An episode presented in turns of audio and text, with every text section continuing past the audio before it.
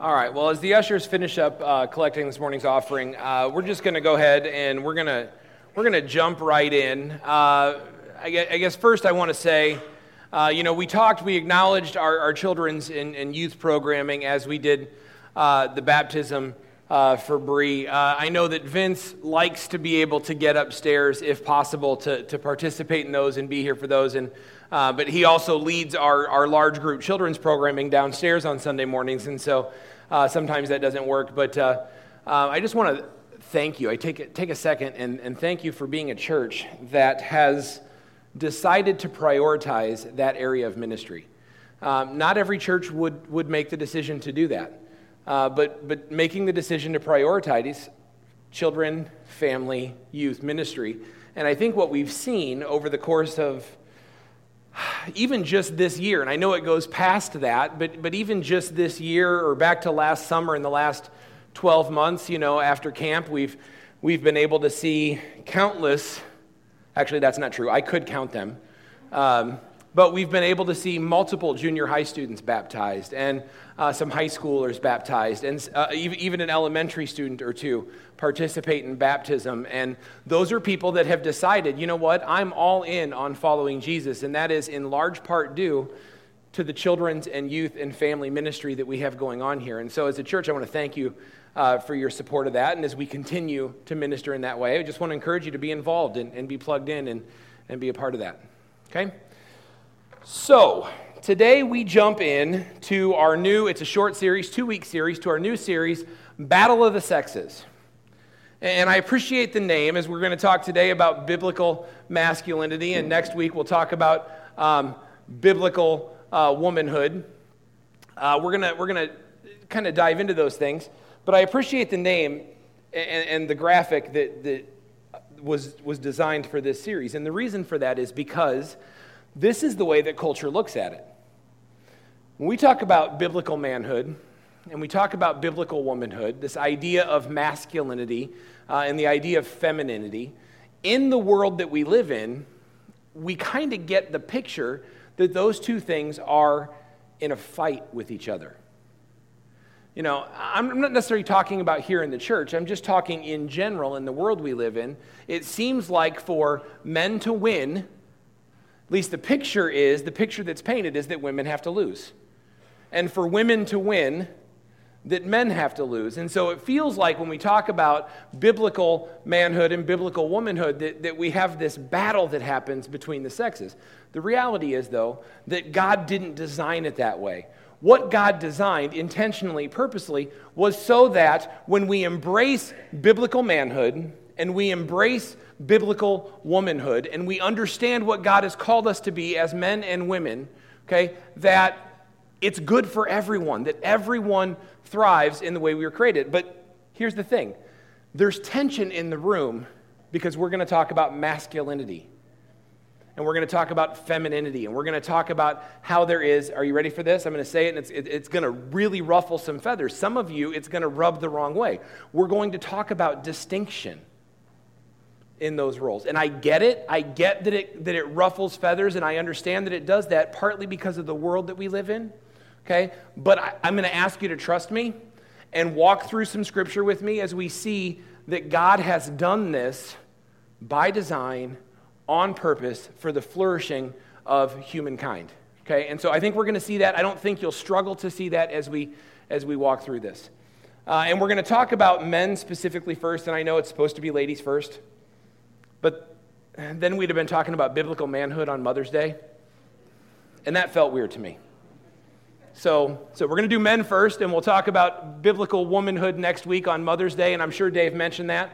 But uh, everybody show up for breakfast. Bring the women in your life, uh, whether they're moms or not. To bring them for breakfast at 8:30. Get a picture taken. Uh, we'll have our photo booth set up, and uh, uh, it should be it should be a lot of fun that way. And men. Um, you know, the elders and some other folks have agreed to, to come help prepare and, and, uh, and clean up and serve uh, the ladies in our life. And if you're available to show up a little early and help with that, then just please do so. You don't need to sign up for it, just show up and um, never turn away um, an opportunity to serve. So uh, that should be good. Okay? All right. But we jump in with biblical manhood today, okay? And so here's what you need to know. We're going to start with the text. Uh, we're going to look at a couple of significant questions. The first question is Is there more to being an authentic biblical man than being male? You'll excuse my bluntness. Does it take more than a penis to make you a man? Because really, that's what we've done in our world today is, is we've kind of crossed those things. We've said that all it takes is the right plumbing, and then, and then you've become an authentic man. That's the way it works. But the reality is, according to Scripture, there is something totally different wrapped up in this idea of what it means to be a biblical man. So the question is, is what does it take to be a biblical man? And, and, and, and what does it look like? And what are we called to? And then practically, how do we live that out? And so I'm going to say this um, and, and I'm, I'm going to acknowledge it up front that the standard is high, and that if you are like me, you have blown it. Because when we look at Scripture, the most authentic man ever to walk the face of the earth was Jesus Christ. And if Jesus Christ is the standard, men, that we are supposed to live to, then we've all blown it. And ladies, if you're, if you're here today and you're thinking, okay, so what does this have for me? There's a couple of things I need you to know um, as we talk about this. One is if you're not married and you plan to be married, or if you happen to be my daughter who's in middle school, or my daughter's friends who are in middle school, whatever, listen carefully because you don't want to make this mistake. You don't want to marry a boy when God has called you to marry a man. And there are a lot of boys who shave.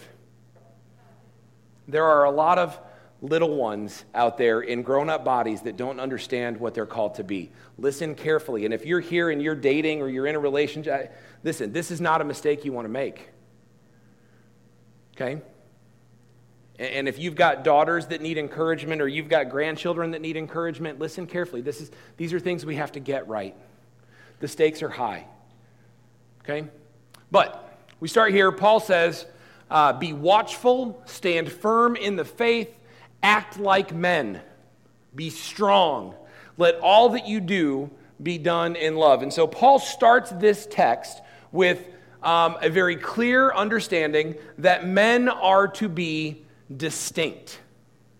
Okay?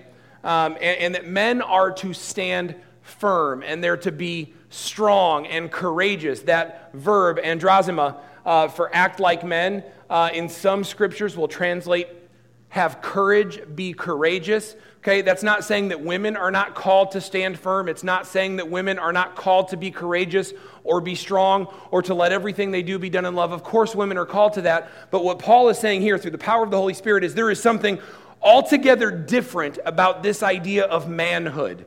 That if you are going to be a biblically authentic man, this is you. You have to act like a man. That means that Paul is driving a wedge, okay?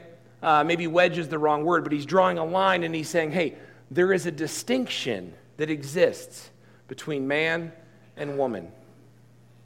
And in our world, we've got a couple of false narratives about that. We don't need to dwell here too long, but we need to acknowledge there's a couple of things that, that have been taught, and they are typically there's a line based on what age you are as to which one of these that you've been discipled in.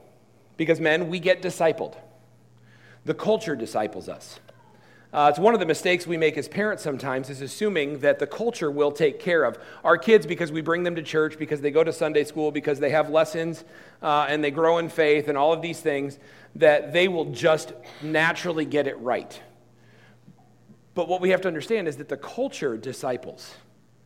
We've talked about it before. If you think about being in a canoe, okay, you might say, okay, you know what? I'm not going to paddle too hard. I'm going to let my kids get to a certain age and then I'm going to let them decide what they believe for themselves. I hear that all the time. I don't want to shove anything down their throats. I want to let them get to a certain age, and then I want to let them decide. And so instead of, think about it in the canoe, you're, you're sitting in the river. Instead of paddling the direction that you want to go, you, you put, the, you put the, the paddle on top of the canoe and you just say, We're going to wait. We're going to wait until they're old enough to decide for themselves. The problem with that, though, is they don't stay there. See, because the world we live in, the culture that we live in, has a current that moves. And if I say, well, I'm just going to put the paddle up and I'm going to wait till they get a certain age and then I'm going to let them decide for themselves what they want to believe or how they're going to think, the problem is by the time I decide to get involved, they're already miles down the stream because the current has carried them. So, whether you want to believe it or not, you've been discipled in one of these two things. I'm not saying you necessarily believe it, but you've been discipled in one of these two things. If you're my age, and older, and I'm, I'm kind of always about 40 to 45 is the dividing line here, okay? Um, for right now, I guess, the dividing line will change. Um, happens. But for right now, if you're my age or older, you've been discipled in this whole machismo narrative. Matt Chandler breaks this out for us in, in, in, these two ways. And, and, it's the idea that in this narrative, um, it's, it's the, you got to be tough. Boys don't cry. Lock those feelings up. Push them down.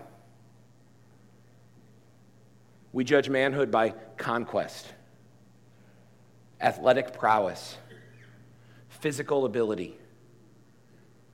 Okay, and so if you're my age or older, you've been discipled in this idea that men are physically imposing, that men um, don't navigate in the realm of feelings at all, that men um, are manly when they are um, victorious, and when they have position, and when they achieve, and, and when they, they conquer.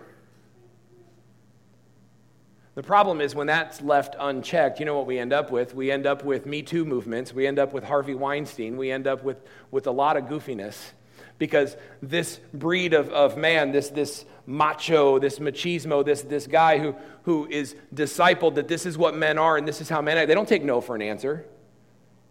They don't listen well. They're not sensitive at all. The problem with that narrative is that if I read through Scripture and all of history and I choose the two manliest men that I can think of, it'll automatically disqualify them from being authentic men. And that would be Jesus, and then I think about King David. You know, read through King, man, read, read through the, the Old Testament and the history and read about King David. I mean, that dude killed a bear and a lion with his bare hands to protect his sheep. I mean, listen, I know you go to kettlebells right? I know you work out. I'm taking, I'm, I'm putting my money on David. Okay? Strong and courageous. But you know what that guy did? That guy wrote poetry. That guy danced for joy in the presence of the Lord. That guy wept openly when his family and his nation and his God were offended. So the machismo narrative, it doesn't work for us and it, and it leads us in a wrong place. And then if you're younger than me, and this is really the millennial narrative, if you're younger than me, or if you're still a kid right now, this is what you are actively being discipled in. Through media, through school, through, through you name it, you're actively being discipled to believe that gender is flat. That other than physical differences, other than the physical differences between man and woman, there really is no distinction in gender.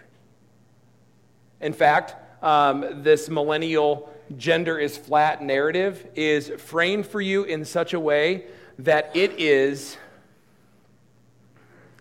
almost that it's old fashioned and misogynistic for you to think differently, which is problematic because I can think differently without being old fashioned and misogynistic. But, but the narrative is painted that if you disagree that there should be any distinction between men and women, that somehow you are wrong, outdated, and problematic. You're what's wrong. You're holding women down. Or, or, or you're, you're doing something that you shouldn't do. And the, and the problem is that's just not accurate. Because when we get into Scripture, we're going to see that God has created distinction. We're going to hear about that for men this week, but you'll hear about it for women next week. God has created clear distinction. Okay, so we are called to act like men. Not boys, not women, not animals. We're called to act like men. And then God, because He's gracious, tells us what that is be watchful. When we act like men, we're called to be watchful. You know what it means to be watchful? To be watchful means that you are um, on guard. To be watchful means that you understand that the days are not awesome, that the world is not right. As a biblical man, when you are watchful, it means that you understand that not everybody has your wives or your kids or the people that you care about. Not everybody has their best interest at heart. Doesn't mean that you're cynical, but it means you're watchful. It means that you understand. It means that you protect. It means that you guard. When you're watchful, you don't allow for stupid. We live in a world where stupid happens a lot. I mean, let's be just honest. Stupid happens. Um, you know, our kids do stupid, their friends do stupid, we do stupid. You turn on the TV, all you see is stupid. Stupid is everywhere. But as watchful men, as godly men, as biblically authentic men, we stand firm. We're watchful. We, we are careful. This means that we this means that we be serious and not silly. Now, listen, I, I, like silliness. There is a time and a place for silliness. But when I say be serious instead of silly, think about this little boys are silly. And when little boys are silly, we love it. We love it when little boys are silly because they're supposed to be silly. Little boys run around, they pretend to be dinosaurs, right? They shoot each other with dart guns, they play whatever. Little boys are silly. But what, what happens is when we're supposed to be men, okay, through the power of the Holy Spirit, Paul is saying here, you know, stop that. Put little boy silliness aside. And there's a time for play and there's a time for that in your homes, and that's great. But put silliness aside. It's time to be serious. It's time to take your responsibilities seriously. And then he tells us to stand firm. Be watchful, stand firm in the faith. This is something that's active. Too many of us men are passive.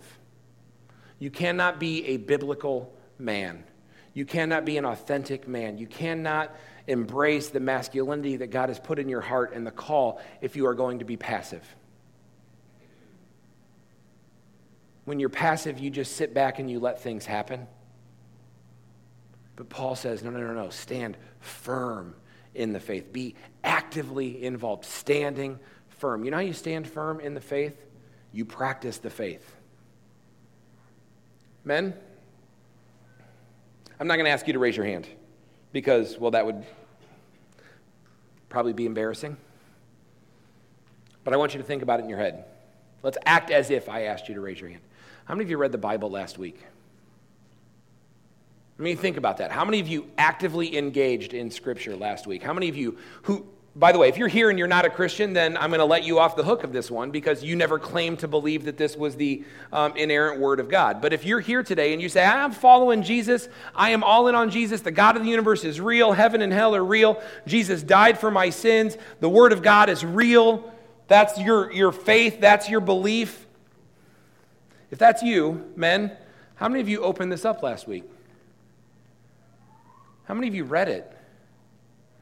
How many of you spent time seeing what it even says? I, I could add to that. How many of you prayed? I mean, like earnest, tear filled prayer. See, some of you are like, oh, whoa, time out. Tear filled prayers. That's not very manly. Come on. So, one of the, the great lies of the, the enemy, uh, I think, is that angst filled prayer is woman's work. But men, you're called to lead in this way. I mean, standing firm in the faith means that you are in the faith. You can't stand firm in the faith if you are not immersed in the faith. And too many of us, we have faith. We put the plaques on our walls and it's great. Right? I remember growing up, there was a plaque on my wall. Bless my parents for trying hard. There was a plaque on the wall that said, Prayer changes things. The only prayer ever uttered in my home that I'm aware of was God is good, God is great, let us thank Him for this food, amen. On occasion, rub a dub dub, thanks for the grub, yay God. Every once in a while, on special occasions, Father, Son, Holy Ghost, who eats the fastest gets the most, yay God. That was it. Those the only time we prayed, was when we sat down for grace, and then we made jokes of it. Okay? But we had a plaque on the wall that says, man, because we are firm in the faith, prayer changes things. It's not authentic manhood to lead your family in pithy sayings when you're not willing to roll your sleeves up and dig in. But Paul says acting like an authentic biblical man means you dig in and you stand firm in the faith, and you can't stand firm in the faith if you don't know faith. If faith isn't a regular part of the way you live, you can't stand firm in it. The other thing about this, too, is man, you got to guard your heart. I mean, you've got to guard your heart if you're going to stand firm in faith. Look, I don't want to exaggerate, so I can't say it's countless men, but I, have been a pastor for four years, and I was an elder for about eight before that. So, in, in about 12 years, in about 12 years of intense church service, and I did some counseling in there and some other things, in about 12 years of serious church service, I'm talking about in the 20s men who came to me broken because they slept with someone that wasn't their wife. And they couldn't figure out how it happened. I mean, they knew how it happened. I mean, they weren't confused about the act. What they couldn't figure out is how they got there because they never wanted to. They never intended to have an affair. They never intended to cheat on their spouse. They never intended to step out. They never wanted any of that to be the way that it was. But here's the problem none of them were good at guarding their heart. And if you are going to stand firm in the faith, you have to guard your heart. Be careful what you put in front of your face. Be careful about the situations that you allow yourself to be in. Be careful about the things that you entertain. Because nobody wakes up in the morning. Very few people wake up in the morning and say, Today I'm going to commit a grievous error. But yet, all the time, people commit these grievous errors because they aren't standing firm in faith. They're not guarding their heart. It doesn't work. Men, you have to draw lines. You have to draw lines. And then you have to not cross lines. You have to have a plan. You have to be firm. Here's the other thing you need uh, in this instance, and this will come up again here in a little bit. You need accountability. Men, you need somebody in your life that is not your wife. If you're not married, then that is obvious to you. But even if you're married, you need somebody in your life that is not your wife that you will tell the truth to. That you will tell the truth to that will know exactly where you are, that will know exactly what you struggle with, that will know exactly what's going on in your heart. Somebody that does not mind hurting your feelings when they have to. Somebody that loves you enough that they will hurt you if they have to. Michael Easley, uh, former uh, president of Moody Bible Institute, used to say it this way, and I, it, it just it makes so much sense to me when you think about it that way. He used to say that you need two to three men in your life that you will trust with your wallet and your wife. And if you have men that you will trust with your wallet and your wife, that you have men that will help you stand firm in the faith. And the reason this is so critical for godly men is because it is not about you. Men, when you stumble and fall, if you when you stumble and fall, it affects everybody around you.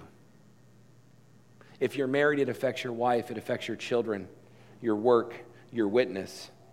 When you stumble and fall, there is this domino effect where it just impacts everybody. So you're called to stand firm in the faith. You need people around you to help you do that.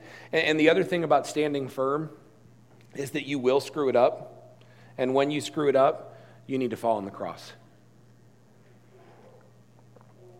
Because we're not perfect, because we make mistakes, uh, and because Satan is good at what he does, and because the world is pushing us in this direction, there are going to be times that we fall. We're trying to stand firm in the faith and we fall. Now, first of all, hopefully you've drawn your lines well enough that when you stumble and fall, you are stumbling and falling way back here. You're not stumbling and falling way up here where it's this grievous error.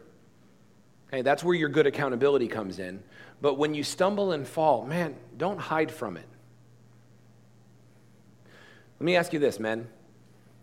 Do the people in your life, the people that you um, would consider yours to care for, to lead, to pour into, do the people in your life know what godly sorrow looks like? Do they know what it means for godly repentance? Do the people in your life know what confession and falling on the grace of God is? That's part of how you stand firm in the faith. Paul keeps going here. He says, You're to be strong. Okay? Uh, and, and this is where I want to be careful here because this strong is not about physical strength. This strong is not about how muscular you are. This strong is not about how much you can lift. This strong is about none of those things. This strong, when Paul says be strong, right? You be watchful, you stand firm, you be strong. This is about your desire to nurture and protect those that God has given you. Part of the distinction, men, is that it is your job to nurture and protect. Anybody that's under your care. When you get married, okay, whether culture likes it or not, biblically speaking, you are called to nurture and care for your wife. When you have children, when you adopt children, when you have stepchildren, when you have friends' children come to your house, you are called to nurture and care for, to protect, to be strong. This isn't false machismo strength. This is strength that is rooted in, there are two things here. Understand this toughness and tenderness. Jesus is our perfect model for that. Jesus was tough, and at the same time, Jesus was tender. If you wanted to hurt someone that had been marginalized by society, if you wanted to oppress, if you wanted to keep people down, if you wanted to be problematic for the least of these, if you were trying to keep people down, if you were trying to harm or abuse, then Jesus was tough.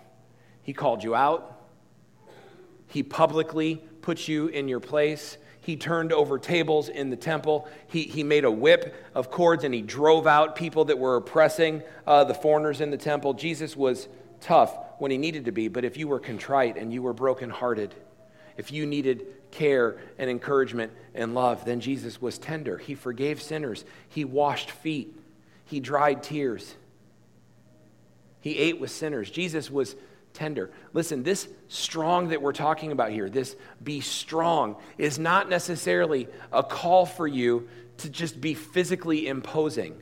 See, too many men, especially if they're myself or older, they've fallen into that mode of strength is physical imposing.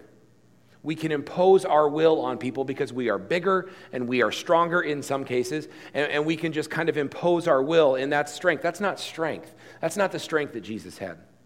Tough and tender. And then finally, here in this text, we see this let all that you do be done in love. So, biblical men are watchful, they stand firm in the faith, they act like men, they're strong, and then this last thing that should feel culturally speaking, a little counterintuitive. Let everything you do be done in love. Here's what I want you to understand the mark of biblical manhood is the ability of a man to love. Men, if you are here and you want to be a biblically authentic man, then listen to me. You can have a big burly beard. That's awesome. Okay, where's Vince? If Vince were here, we could point to his beard. I always have beard envy of Vince. Do you know that when I first met Vince, I mean, that thing was like down to here. Once because, well, I guess that's what 25 year olds do. Uh, we were sitting in the office, and he just started putting toothpicks in his beard. How many? But who's counting, right? 256. Vince's beard was so big and long and bushy that he had stuck 256 toothpicks and you couldn't see them. They were just in there. Don't worry, we threw them away. I've always had a little beard envy of Vince. Uh, and, and, and, there are some of you who, who are, are pretty physically um, in shape. Not so much. Right? There are a lot of things, right? But when we look at manhood, when we look at authentic manhood, we look at the markers of that as well. You, have got a big bushy beard, you've got big burly muscles, uh, you shoot things, you hunt things, you fix cars, you fell trees, um, you know, you, you do all of these manly things, and that that's the idea of authentic manhood. And, and what Paul says is, you know, that's all fine and good, but that's not what makes you a man. What makes you a man is your ability to love well. Remember an awkward conversation I had with my grandpa Buchanan before he died? He was always a guy that was physically active. He had a, he had a shop and, and he was always making things and he was always doing things and, and he was just very um, handy and, and always, always building something, always doing things. And, and, there was a time when, when we were moving, and he came, but he couldn't help move. He had rheumatoid arthritis. It was bad. It hurt him to move. And so we're all picking up furniture and moving things. And, and, and he says to me, and with, with genuine sorrow in his voice, Sorry, Matt, I, I, I'm just not much of a man anymore. That's the only time I ever had the guts to correct my grandpa.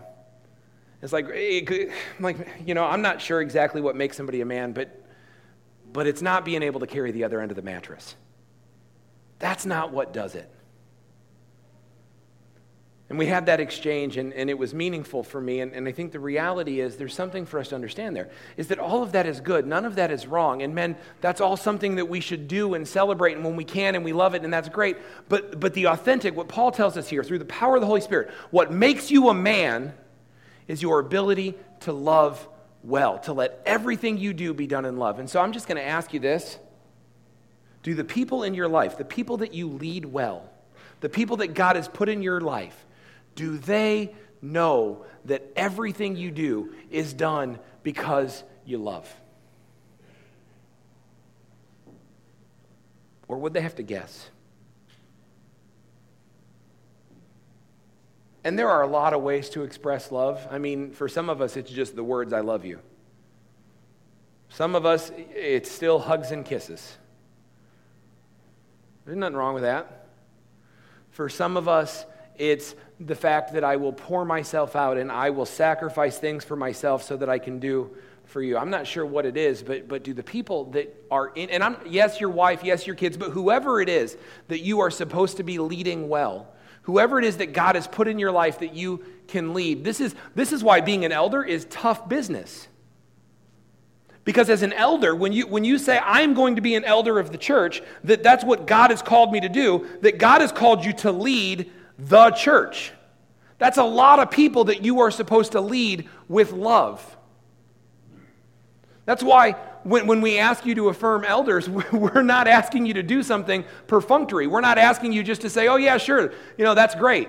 Good for them. No, we're asking you to prayerfully consider the men that we put in front of you to serve as elders because we know this is a tall order. Let everything that you do be watchful, stand firm in the faith, act like men, be strong. Let everything you do be done in love for the people that you are over and that you are leading. And when you're an elder, you lead the church. That is no small task. This is a big deal when we let everything we do be done in love. And I'm not talking about ooey gooey romantic love, although that's great. I love ooey gooey romantic love with my wife. But this is talking about the hard, committed, sacrificial, I put you ahead of me love. This is the, if I had to today, I would die for you love. This is a big deal. We keep going here. And, and I just want to cover a few practical things with you. So, what does this look like? We're called to be men. What does it look like? Uh, and, and the first thing is that, that men control their emotions and passions. God says this to, uh, to um, Cain. Genesis 4, um, when he's upset about his offering not being accepted, God says, Hey, listen, if you do right, then it's going to go well for you. But if you refuse to do right then, then, right, then watch out. Sin is crouching at the door, eager to control you, but you must subdue it and be its master. Men, you cannot be a godly man. You cannot have authentic biblical manhood and be at the will of passions and emotions and desires in your life. You must subdue them and you must make them submit. It's that simple.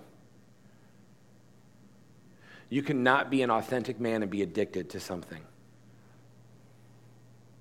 alcohol, pornography, sex, power, money. I don't care what it is. You cannot be a biblically authentic man and be addicted to something. Because sin is at your door and it wants to own you, it wants to have you. And God says you must master it and subdue it. You cannot be a godly man and be at the whim of your passions. A man provides for his family.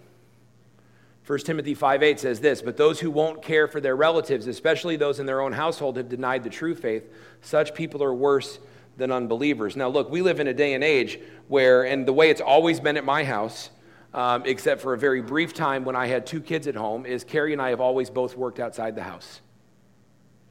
We just always have. It's, it's been necessary for us, um, and I use the word necessary kind of loosely. It's made our lives a whole lot simpler we could manage if one of us stayed home and one of us worked, but it would be rough. We've always, we've always done that. So there's nothing wrong with, with having a family where everybody works. That's, I, I got no issues with that. I'm not going to complain about that. But what I will say is this man, this is your call. If, if, if your family needs um, somebody else to work, great, okay, whatever you have to do. But, but if, if somebody in your family is called to work, that's you. Work provide for your family. That is something that God has put on you as the leader of your family to work for your family, to provide for your family. And that doesn't mean that there won't be seasons that are light, and it doesn't mean there won't be times that are hard, and it doesn't mean that there won't be times where we struggle to find work. I get that. I'm not suggesting that that's sinful. What I'm saying is, as much as it depends on you, work and provide for the people that God has put in your care. Men do that. Men serve, they lead, and they sacrifice. We've gone over this text so many times. For a husband is the head of his wife, and Christ is the head of the church, and he's the savior of the body, the church. Listen, I don't want to get into to this um, leading, respecting, loving, um, submission, what all of that looks like now. We've done that before. Go back and listen to some sermons online that cover that. Here's what I want to say about it for right now. Men, when you love your wife and your children and those that God has called you to lead the way that Christ loved the church, that means that it is all about them and it is none about you. by the way, just as a side note, in families, in marriages, um, in, in scenarios where men lead this way, I've never had a wife or a child complain that they didn't want to submit. All of the time when I have conversations about, I'm not sure I understand what it means that I'm supposed to submit to my husband or submit to my father. Anytime I have those conversations and I look at the life of the husband and the father, I wouldn't want to submit either. I wouldn't want to submit either. But men, this is your call. When you love the way Christ loved the church, when you sacrifice and it's all about them and it's not about you, and you're pouring yourself out for the sake of those that God has put in you to lead, then nobody questions your leadership. Nobody questions uh, that you have their best interest in mind. Listen, if you have trouble because your wife doesn't necessarily respect you or your kids don't necessarily want to follow, I'm not saying it's all on you, but I am saying stop and look. Am I loving them the way that Christ loved the church? Am I making it about them more than it's about me. And if you're not, then that's your first step. Fix that, address that, deal with that in your own heart, deal with that in your own leadership. Be an authentic biblical man in that way and see what happens. In leadership, service, and sacrifice, what we just talked about, a man protects his family. That just makes good common sense, right? Like, Carrie and I are laying in bed We hear the window open and some stuff rustling around, right? Here, honey, I did it last time. Take the bat. Go check it out. See what's up. Let me know. Holler if you need me. Men, if you've done that, you should quit it. Apologize and be done with that. Right? We're, we're called to protect, but here's the thing. Just like we talked about before, this doesn't mean just physical protection. This means you guard their hearts. Guard their hearts. Be careful about the input. Be careful about the influence. Be careful about what is coming into them. Speaking from experience, at this day and age, especially if your kids are in public school, I'm not mad at public school. I worked at public school for a long time.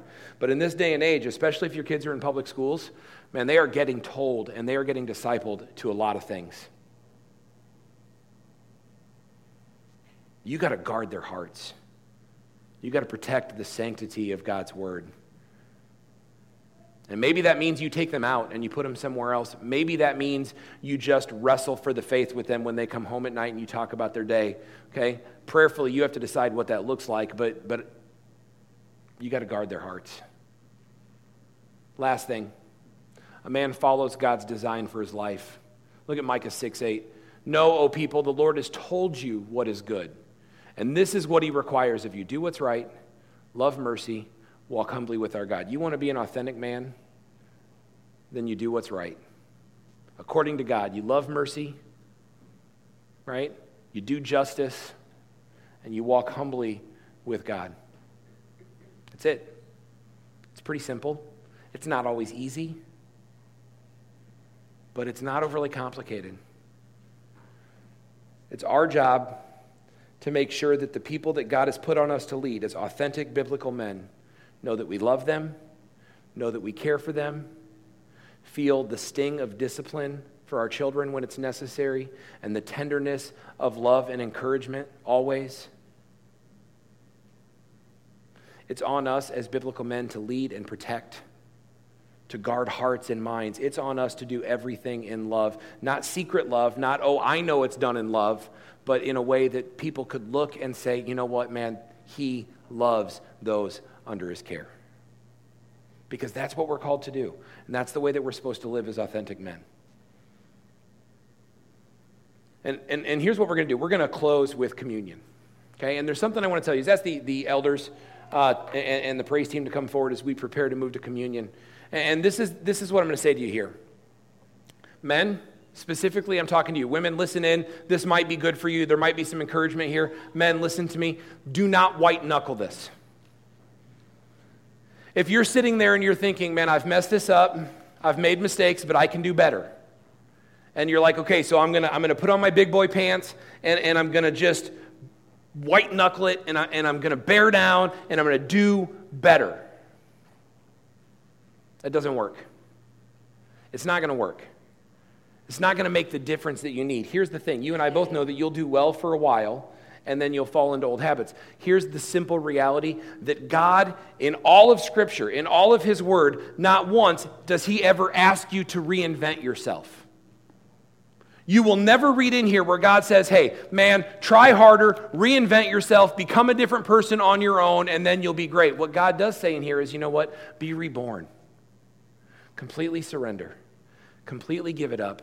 Be reborn into something new. And so, what he says is um, that you need to be a new creation.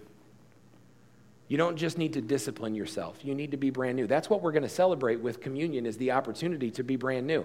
He says it to Nicodemus. Nicodemus comes to Jesus at night and he's got all of these questions. Well, when's the kingdom coming? How's the kingdom coming? What do I have to do to get in the kingdom? What does this all look like? And Jesus stops and, and, he doesn't give him a bunch of to-dos. He doesn't give him a list of things that he needs to accomplish and tackle so that he'll be able to, to then enter into the kingdom. Instead, what he says is no, no, no. Here's the thing no one can enter the kingdom unless they're born of water and spirit. Flesh gives birth to flesh, but the spirit must give birth to spirit. You must be born again. Right? Because you can't just reinvent yourself into this. You have to be reborn into this. That's the call to be a Christian. This is the entrance into the Christian life. That's why we celebrate communion. Because we are sinful And we can't do it on our own. But Jesus, because God loves us and, and God wants to have a relationship with us, Jesus says, you know what? I will die on the cross and take your sin onto myself. And then, because I've taken your sin onto myself, if you choose to submit to me and follow me, then you are forgiven of your sin and you are living this new life. You are reborn into something else. Not reinvented, but reborn. Men, if you've been trying really hard and it's not working for you, then perhaps what you're called to do here is not to reinvent yourself, not to try harder, but to submit and be reborn. It's the mark of the Christian life, and it starts with following Jesus, and then everything falls into place. And you have an invitation to do that now, if you've never done that, to just submit and be reborn. And honestly, when we celebrate communion, that's what we celebrate. Um, Jesus gathers his room, or gathers his room, gathers his disciples in the upper room. Paul tells us about this in Corinthians. We read about it in the Gospels, and, and he gives us two symbols that paint this beautiful picture of about what's about to happen. He says, with, with the bread, he says, This is my body, it's broken for you. Do this to remember me. And so when we eat the bread, what we're doing is we're remembering the sacrifice on the cross. That's what he meant when he said it's broken for you, is that his body was about to be bruised, battered, broken, pierced, crushed, all of those things on the cross as a penalty that he didn't owe. We owed it because of our sin, but God put it on him so that it would be paid for. So on the cross, my sin was paid for by the person of Jesus Christ. And when the bread was broken, he says, Eat this and remember me. That's what he's saying. Remember, remember, when you eat this bread, you are celebrating the somber, awful fact that all of your sin cost death, but I took it for you. And then he poured the cup and he passed the cup and he said, This is my blood. Do this Okay? So you won't drink it again until you drink it with me in my kingdom. And, and, and, and basically, what he's saying here is this blood, my blood, is about to be poured out as a drink offering for you. And you know what's great is that the sin on the cross breaks the body, and the blood ushers us into this idea of this new relationship. And so when you drink it, when you drink the juice, when you drink the cup, what you're remembering is simply that I am in a new relationship with God. I've been reborn. It's no longer me that lives, but Christ in me that lives. Will I be perfect? No. No. But when I struggle, my sins have been forgiven on the cross, and I fall on grace and I move forward.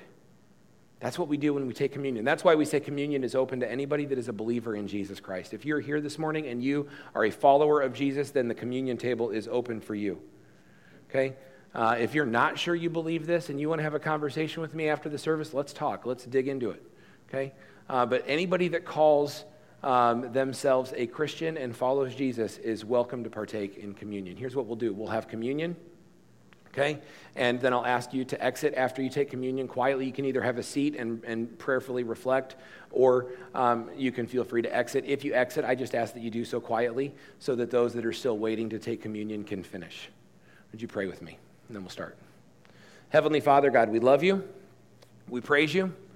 We thank you for who you are. God, we, we thank you that you are a God that has sacrificed everything on the cross so that we can be reborn into a relationship with you. And that it's when we are reborn that we can authentically live the life that you've put in front of us. Father, I pray for anybody here this morning who has not accepted that free gift of salvation, that has not chosen to be reborn and to follow you. I pray that you'll just poke at their hearts this morning and remind them of that truth. And God, bring them to a place where they will accept it and they will confess their sinfulness and they will just choose you. They can do that now in the quietness of their heart.